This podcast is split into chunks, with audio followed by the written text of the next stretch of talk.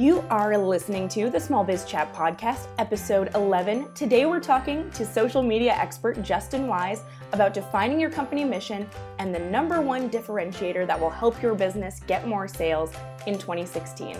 So let's get started. I'm Ariel Hurst. Welcome to the Small Biz Chat Podcast. If this is your first time listening, thanks for stopping by. The Small Biz Chat podcast is sponsored by Pure Chat, the live chat software for small business, and produced for business owners who want to hear some real, concrete ways to improve their businesses in less than an hour. Once again, this Small Biz Chat is with author, speaker, and CEO of Think Digital, Justin Wise. Now, we connected with Justin to talk about social media, but the core of our conversation really ends up revolving around purpose. Even though so many business owners and entrepreneurs don't invest the time to create a clear mission, Justin believes a cornerstone of success in digital marketing is a deep seated connection to a common purpose between an audience and a business. Once that common purpose is defined, it's much simpler to engage on social. So, to get this conversation started, we picked up with Justin's insights into what small businesses can learn from churches and nonprofits, which are the organizations where he got his start the first thing that I think of when you ask that question is a deep seated connection around a shared purpose. And small businesses can learn from that because you know if, there's a great book out there by Simon Sinek The Power of Why. I mean it is just required human being reading. But he says and you know, he wasn't the first to say this, but I think he says it the most concisely. He says people buy your why, they don't buy your what. And so I think nonprofits really do a, a very good job at a necessity of understanding their why and communicating their why. Now, on the flip side, uh, flip side of that, you know, many nonprofits struggle with like, well, what's our product? What's our what? What are we selling? They don't know. Well, businesses have the leg up there because it's very clear and straightforward. But the the businesses that we work with, we really want them to understand their purpose, and it has to go beyond just like making money. That's a miserable purpose. so, understanding, I think, what the purpose is, you know, nonprofits uh, and ministries really get that. They understand it for the most part, it's clear to them and most of the people in the organization. And everyone's working towards that end of achieving that purpose or sharing that purpose. And then when you're clear on your purpose, other people are going to gravitate towards it if they share that same, I guess, vision of the future. Um, so I think I think small businesses, eh, well, really any business in general, can really learn by saying, okay, what is our purpose? Why are we doing this? What is our purpose statement? Uh, and getting clear on it and then communicating it. I'm reading a great book right now called um, Exponential Organizations. And one of the things that they talk about in the, the author talks about in the book is, you know, especially with millennials, millennials gravitate towards uh, companies that that have an altruistic purpose these aren't nonprofits, these are for profit companies. But millennials really want to believe that their actions are helping to achieve a greater good that goes way beyond just making money. It's interesting at Pure Chat, we are sort of, we really just clarified sort of what is our, what is the value that our product provides and getting really clear about what that is, which I think a lot of companies don't really have their unique value proposition nailed. So that's the first thing. But now we're kind of moving on to what I call our meta mission, and mm. it's more of those altruistic values. And it's it's interesting to me at least because i feel like to some extent you have to look out into the future and say this is what we want to be about and then we have to grow into it. And i feel like there's a little bit of like an authenticity gap mm. but because you're trying to strive to become all about something that you're not about today. And i'm wondering how has that played into you crafting your own why for your business? Our purpose is to help people share what matters most and that is vague for a reason because we uh, we know that to every single person out there, especially listening to this podcast, that's going to mean something different to them. What matters most. And for some, it's going to, for most, you know, most entrepreneurs, it's seeing their business uh, grow into the vision that they have for it. And we want to help facilitate that um, for as many people as possible for as many but it goes just beyond just a business because i ultimately what we want is people living the life that they that they envision for themselves. And so i'm reading um, michael gerber right now his uh, you know his fantastic book e-myth revisited. And he talks about a lot uh, that kind of hey a business is there to basically like the business doesn't own you you own the business and you own the business so it can get you to where you want to go. So let's spend time figuring out what it looks like when you get there. And so when we work with businesses that's what we want to identify. I mean social for us is is such a small part of the equation. I know that sounds strange because we're basically a social media marketing company but what we really want to do at the end of the day is understand who our clients are, understand what they're passionate about, what they care about, why they started their business, and then draw that into their content because that's what people are going to gravitate towards. It's not like, hey, we're the underwater basket weaver business and we sell underwater baskets. And uh, they're so cool, so buy our baskets. Nobody cares about that. But if you say, we're the underwater basket weaving company, and we do this because our lives were changed by underwater basket weaving, and here's how. Um, and so now we want to do the same thing for other people. Like that's legit. So I don't know if that answered your question or not. no, I think you know I lost the question somewhere in there, but I like what you just said. So no, I think it was good. The thing that struck me when you said you were very easily able to answer what's our why.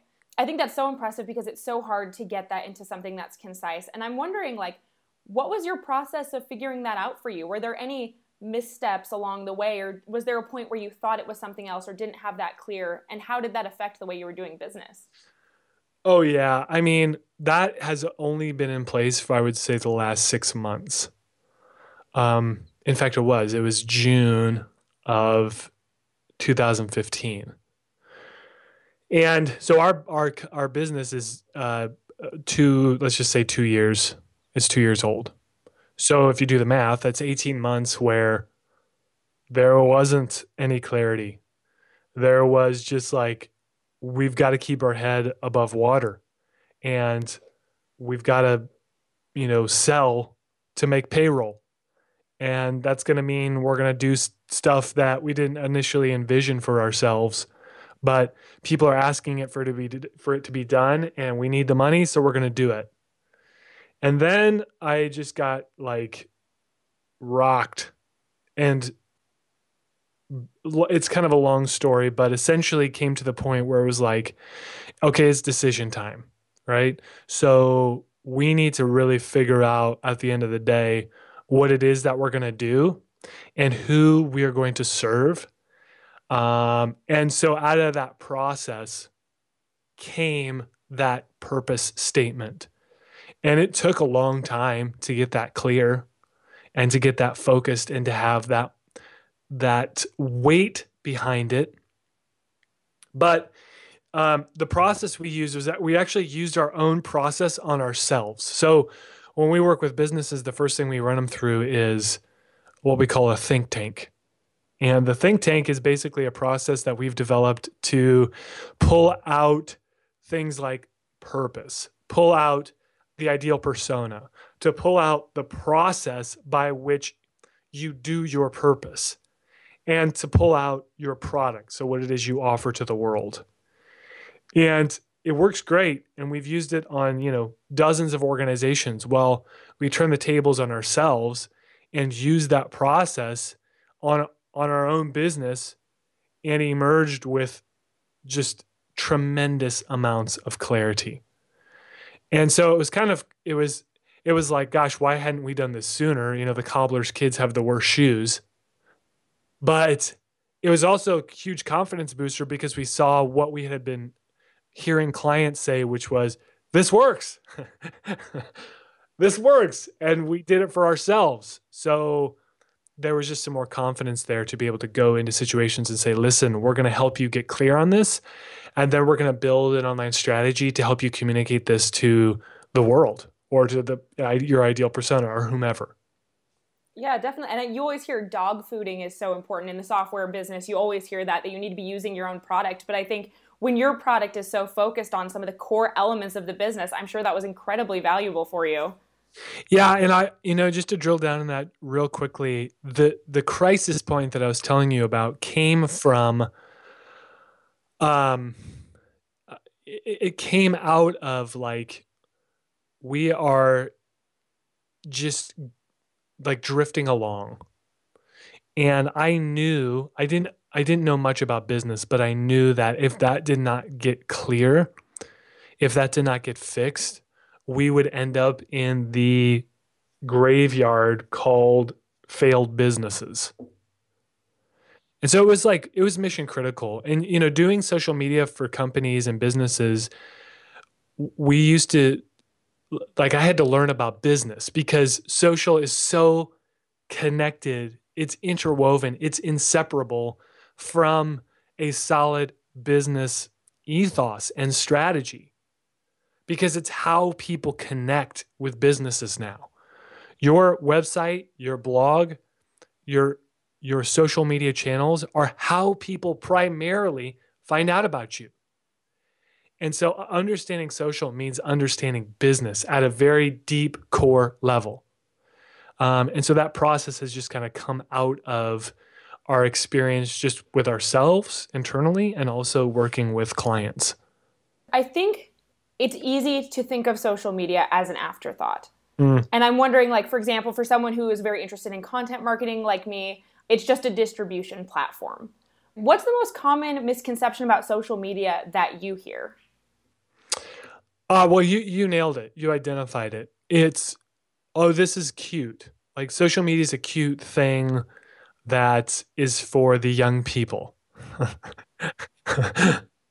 Or, hey, oh, we kind of, I know we have to do social, so let's just stick the intern on it. And what I tell people is no, social, and, you know, when I say social, I, I basically am throwing three different elements in. I'm talking about social networks, I'm talking about blogs, and I'm talking about email marketing. So when I say social media, that's what I mean because email is like the original, it's the OG social media.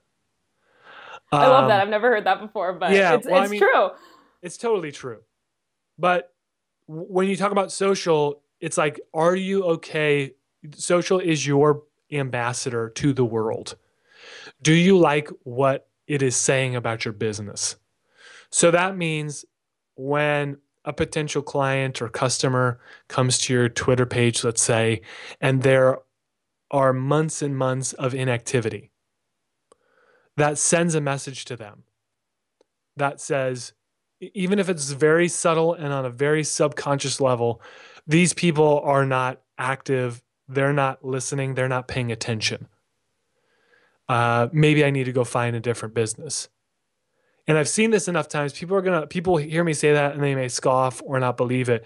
But I've seen this enough times eh, just to know that this is this is how the world works right now. And so we can either fight it and ignore it, and our businesses can die or struggle, or we can embrace it and do something about it.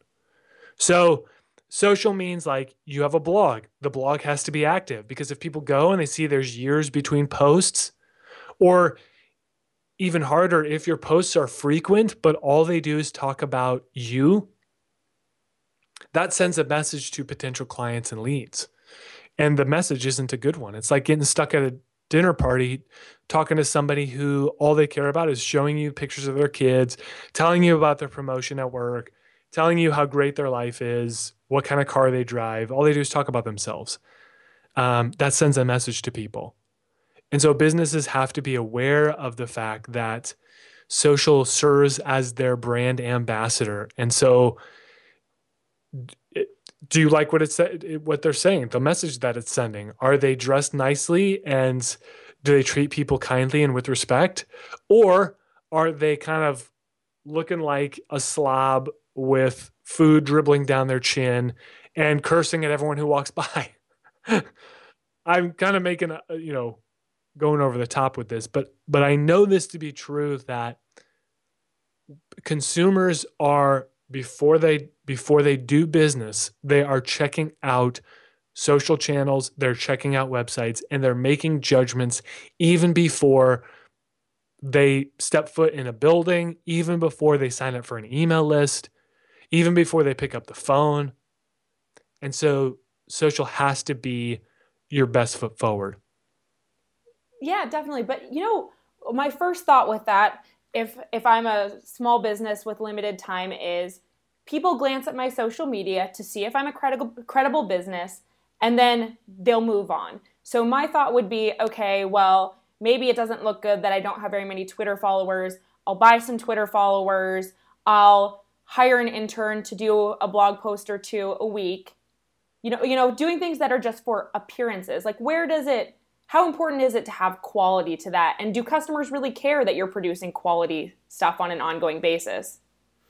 Um, now this is a lot I don't want to say this all depends on your industry because I think that we're at a point now where regardless of industry, social can have an impact on your business. But but um, I would say that for the majority of businesses hearing this this podcast, content is a commodity, and I would rather people. I say this all the time. I'd rather have people create consistent bad content than inconsistent good content. So the first place that I stop at is consistency. So to your to your point, I would rather people have stocked content that maybe you know frankly doesn't add a ton of value because you're building a rhythm into your business that desperately needs to be there. That's the most important thing is to build up the rhythm or to build up the habit or to build up the infrastructure to create consistent content. The second stop is quality. Because once you get the rhythm in place and once you build it into your business kind of life cycle, then you can focus on the quality aspect. And that's where you really begin to differentiate yourself from a competitor. Because if people are coming to you because of the quality of your content, then you automatically have a trust level with them that that they maybe don't have with a competitor or with somebody else who's doing business in a different area. So I'd rather people be consistent first and then focus on quality.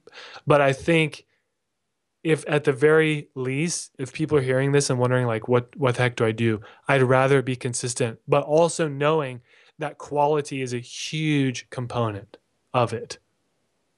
Definitely. It's just like more of a leveling up.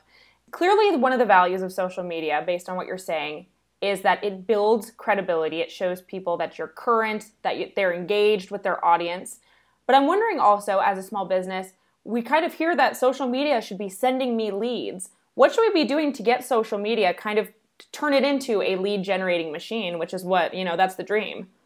I love it. I love that you asked this question because this has like vexed me since 2007.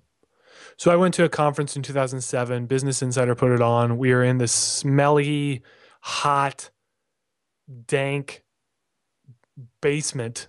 I swear it was like a basement of this art gallery in Manhattan. And it was me and like 30 people. Cause I swear that's like, there was only 30 people on the planet who cared about um, basically social media ROI. Oh, wow. Yeah. So this is now this is again in 2007. So Twitter was just starting to take off. But Business Insider, I think, had a lot of wisdom in asking that question. And so they brought these huge brands, global brands. Uh, Pepsi was there, American Express was there. Um, there's a few others that I can't remember now because it's been so long. But they just talked about how to connect social media activity to dollars and cents. And that has really been on my mind since then. And we've really tried to i don't know if solving that equation is the right word but we've really tried to build a system that answers that question. So that's what we call it. It's a social media system. And it involves five different areas. Um, the first one we have already talked about it's creating consistent content then creating quality content the second stop is engagement audience engagement so when you create content on a consistent basis, and especially if it's quality content, then you'll get reaction. And that looks like people responding to your tweets or commenting on your Facebook page or commenting on your YouTube channel or, you know, whatever. People will talk back. And the worst thing a business can do is ignore that, where an audience now almost expects engagement. So when your audience speaks to you, engagement means you speak back. That's the social part in social media. Now, that's two out of five. And I'll share the other three here in a second, but most businesses stop there if they get to the second stop at all. And there's no there's no leads there. There's no conversion opportunities there. My friend Brad puts it this way. He says, selling directly on social networks is like making out in church. You can do it, but it's highly frowned upon. And I totally love that because he's absolutely right. When we try and sell directly on, let's say, Twitter or on Facebook, it r- almost repels buyers because social is a relational platform. It's not transactional, it's relational. And so we have to respect that and acknowledge that. So, what we do is we spend time creating content and engaging our audience so our channels will grow. We're essentially growing those distribution channels. And we take opportunities to convert those social channels into blog traffic. So, that's the third stop. So, we build the distribution channels of our social. So, when we do basically make an ask, if you will. It's to send people to our websites, our blogs, new content, whatever. And the blog content serves as, you know, we want we wanted to add value, but we also want to set up our blog to capture email addresses. That's the fourth stop. And it's on email where we really can start marketing in the sense that we're turning those social fo- you know network followers into leads. It doesn't happen on the networks themselves. It happens through the blog and on email. Um, so you know the, the benefits of email marketing are vast and varied and we don't have time to get into it here but you know if if if at least for our business if we're going to sell it's going to happen on email and i would say that's the the truth for most businesses hearing this podcast um, now, to back a step up, this is what I love about what you guys do because with your product, I mean, people they can read content on a blog, let's say, but if you have a visitor who stays on board and reads a blog post for a minute or so, you know that they're engaged. And so kicking a message to them is super helpful to say, hey, do you like what you're seeing? Or something of that nature. I mean, that's how your product works this shouldn't be surprising, but it it sort of is. I think it's against people's expectations that social media does not generate leads. It right. drives traffic to the place where you're going to be able to generate leads. And that to me sounds like the distinction of what you're saying based on people's most common misconceptions. Yeah, it's I mean you, you, you totally nailed it. You don't you you get people interested and you raise your awareness and you raise increase engagement on social. You don't convert. The conversion happens on the website, like we were saying, or it happens via email marketing. That's where the conversion opportunities happen. And then the fifth stop, just around the circle out, is growth, what we call growth, but it's really uh, ad spend. So social ads. You know, Facebook ads right now are one of the best opportunities for small businesses to to grow, to get hyper targeted in their messaging to the audience that matters the most to them. And when you when you spend ad or when you spend money on ads, when you spend marketing dollars on ads, you're actually completing the circle so that more people follow you on Facebook or on Twitter or whatever, and you start the whole cycle all over again. So that's kind of how the system works. But social in and of itself is a is miserable in terms of selling directly. It's it's dreadful. Yes, definitely. I'm glad that we had that conversation because I think most people are expecting it to be a selling point and it's definitely not. But now I want to turn the tables a little bit. So there of course we have our business brand, right? But you also have your personal brand personal brand and you in particular have built a personal brand about about being a social media expert how does that come into play in this whole process? Is it important to have a personal brand? Is that just you? You you are a broadcast personality. It's something that appealed to you but isn't for everyone? I'm just kind of curious to get your take on that. Well there's really two ways to approach it i think is one um, if you have interest let's put it that way. If you have interest like my friend Casey's doing this right now, where he's built his business brand for the last seven years. And it's a strong brand, it's an identifiable brand. People know who they are and what they do. But what he's doing now is leveraging that, the brand of his business, to build his own personal brand. So he's built up the network via his business and is now leveraging that to build his personal brand. I love that play.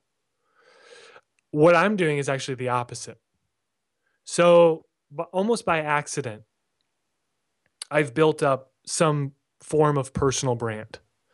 And I say by accident because back when I got started, I, I don't even know that the words personal brand existed. yeah. So it wasn't like, oh, hey, I'm going to set out. Like sometimes I hear people say, how do I build a personal brand? And I, I cringe a little bit because you just kind of have to like you just have to have something number one worthwhile to say and then it just kind of happens. I mean i don't know. I mean that's kind of it. But so so i had kind of through the years built up this personal brand and then realized like number one i don't want a business that is contingent on me. I don't i don't want to have a business that revolves around me justin. I want to have a business that uh, I can bring other people on board and they feel like they're contributing to something that isn't directly related to me. And somewhere down the line, you know, in terms of an exit strategy, I know this to be true. Businesses that are not a personal brand sell at three times higher than businesses that are related to a personal brand. I love that answer. I think it's a question a lot of people have how important is personal branding? And I think ultimately your answer was it's really up to you. But if your business is going to live and die by your personal brand, that's probably not a great thing. What is a sort of tipping point that you've already had in your career or a major shift that you've already had? The first thing that comes to my mind, uh, God, I don't want to get emotional. I really don't. I have not cried on a podcast yet, and I don't intend to. the first like wow moment was when my wife quit her job. And I knew so like my wife, a real quick backstory on my wife, she's so little some little girls grow up and they want to be like a princess or some want to be you know a doctor or some want to be like a beauty queen. My wife grew up wanting to be a stay-at-home mom I know, super weird, but that's what she's always wanted to do. And when I was working at the church, she was the breadwinner by far. She worked um, doing advocacy stuff and was really talented at it. And she made the lion's share of our shared income. Well, when we got when when she got pregnant in 2009 with our first child, we had some really hard decisions to make because there was no way. I mean, we did the budget every which way, and there was no way we can make it work on my salary alone. None. So, long story short, I got to work building the business. And it took a while. Um, well, like I said, if you're keeping track, that was 2009. And uh, through a series of events, we were able to make it so when Finn was born, that's my son, he was my first son is Finn. He uh, three months after he was born, Carrie quit her job and could stay at home. And I wasn't doing Think Digital at, at the time, at least not in the form that it is now, but I was uh, doing contracts and just hustling, just grinding, making it work. And it was at that moment where I thought, I will never work for anybody ever again in my entire life because this is amazing. so it hasn't been easy since that point. I mean, there have been bumps, but that was the moment where I thought, I'm doing this. And you can imagine the strong motivator, the motivation behind that. So it's just been a series of those things now, one after the other. You know, that was the first big one. Now, then it was like bringing people on our team. Now I wasn't just responsible for our livelihood, but responsible for the livelihoods of other people. Um, and just those little mo- moments, I think, you know, they all add up to say, this is huge that you're able to do this.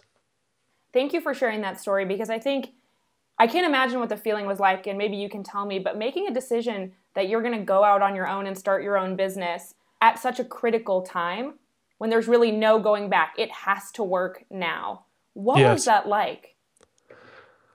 Um, this is going to sound like people who don't feel this way are going to think that there's something wrong with my with me. but I loved it. I did. I loved it. I hear stories of people like, "Oh my gosh, I couldn't sleep," or "Oh, I was so nervous or I was throwing up all the time because I was, you know, a nervous wreck. I was just, I loved it. I mean, I really, really loved it. I loved the stress. I loved being, I loved having no net. I mean, who am I kidding? There's still no net. There's never a net, I don't think. Um, but I really did. I loved it. And so I, I think that just for me was confirmation that this needed to happen some time ago. And the other part that I'll mention too that I haven't mentioned yet was I had really good mentors, and I still do, who could see my skill set and were able to tell me my one business coach ben he said you are unemployable stop working for other people you will never be happy working for somebody else and he was right um, so all that kind of combined together, and I, I mean, there were moments that I didn't like. Like when we launched our first course in September 2013, everything that could have gone wrong went wrong. And I remember we didn't have an office at the time, so I was at a coffee shop. I was sitting in a sitting in a booth at Mars Cafe uh, by Drake University here in Des Moines, weeping. because because like the billing automation didn't work for our course and people couldn't get their content and I think at one point one of our order forms was like triple charging people. So it was just like it was miserable. But it lasted for like 24 hours. But when all the when when I actually launched and all this stuff started happening, I was so overwhelmed I just cried. I just started crying. uh, but anyway, you have those types of moments, but it's like that's going to happen in any job. Maybe not the crying part, but the moments where you're like, "This is this sucks." So it's like, why not do it for myself and have a blast doing it? Yeah, totally. Thank you, and that's a great short story. I appreciate you sharing it because man, have there been days when it feels like everything is going wrong. And on those days, I think I think one of the things that is hardest about being an entrepreneur in general is you feel like you're on an island. That's how I always describe it. It can feel yes. very lonely. So every time I hear a story like that, I feel like it's just one more reminder that there's actually a lot of people on this island called entrepreneurship. Yeah, well, to just just kind of piggyback off your point, I can't stress enough the importance of mentors and coaches. Because when you know, part of my language is but when the shit goes down, you can have somebody to call. Um, because if you don't, you will quit. That's the easy way out, all right? So you'll quit or you won't quit and you will slowly go insane. And I and I don't I, mean that literally. You will drive yourself crazy if you don't have people who have been down that road before you. Yeah, you're totally right. I think I tend to lean a little bit more toward the slowly going insane side when things are getting a little bit scary. So, yeah, that one clicks with me really quickly. I would just like to hear from you since you're a social media expert. Can you give me a prediction of something that's to come in social media or a shift that you see coming that people should keep an eye out for? I am doubling down on this with our clients and going for broke, so I'll share it here uh, engagement is basically the only thing, the only differentiator that businesses have anymore. And what I mean by that is if you like, if you have a product and you have a company, two companies that sell the same product, but one company like has a better quality product than the other company, let's say product you know company a has kind of the mediocre product and company b has the quality product. Well but company a like talks back to their audience. Company a takes the initiative to actually go and see who company b's customers are and reaches out to them one-on-one on a human level and connects with them company a uh, responds to their clients emails company A, you know, comments on people's praises on their Facebook page and takes care of their nasty comments. Company B doesn't do any of that. Company A is going to crush company B in sales. It will be there will be no comparison. Because the company A has will be connected to people on an emotional level on a relational level. Whereas company B may have the higher quality product, but they're not connected with people on relationship wise. Uh, so that's where we're centering a lot of our strategy right now is how do we increase our ability to engage on our client's behalf and get into the guts of their business so that we can intelligently interact with these folks. That I would say, when I look at the landscape ahead, because really quickly, the reason why that's happening, take a look at the apps that are doing well in the App Store. Okay, they all have to do with some form of messaging. I mean, take a look at text messages. Like I read somewhere the other day, text message is the new email or you look at WhatsApp or Snapchat, right? Um, these apps are totally crushing it in the App Store because it's a one to one or a group to one connection. And it's that connection that you cannot replicate. I don't care how great your product is. If a person is connected to a brand on a relational level, they will choose that brand 9.9 times out of 10. So that's where we're gearing our efforts for clients. And that's where I think anyone listening to this should take great lengths to build relationships with their customers.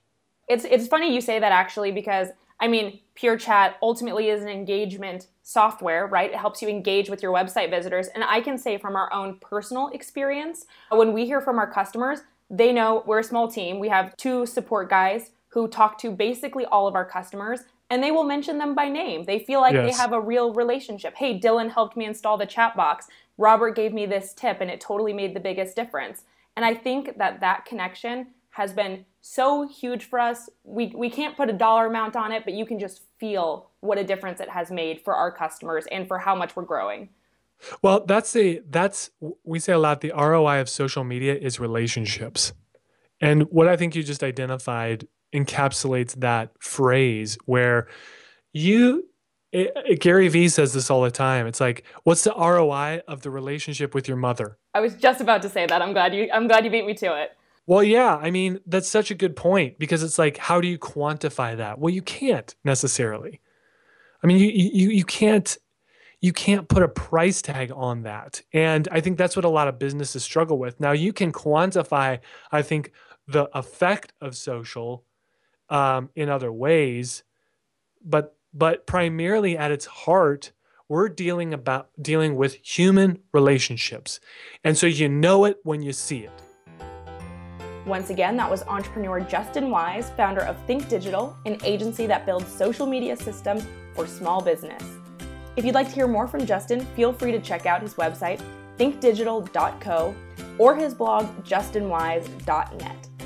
You can also find him on Twitter at justinwise. As always, we'd love it if you'd tweet us at Ariel Hurst or at PureChat and check out blog.purechat.com for other actionable small business advice. If you enjoyed today's episode, please feel free to rate the Small Biz Chat podcast on iTunes Thanks again for listening, and we look forward to having you tune in for our next chat.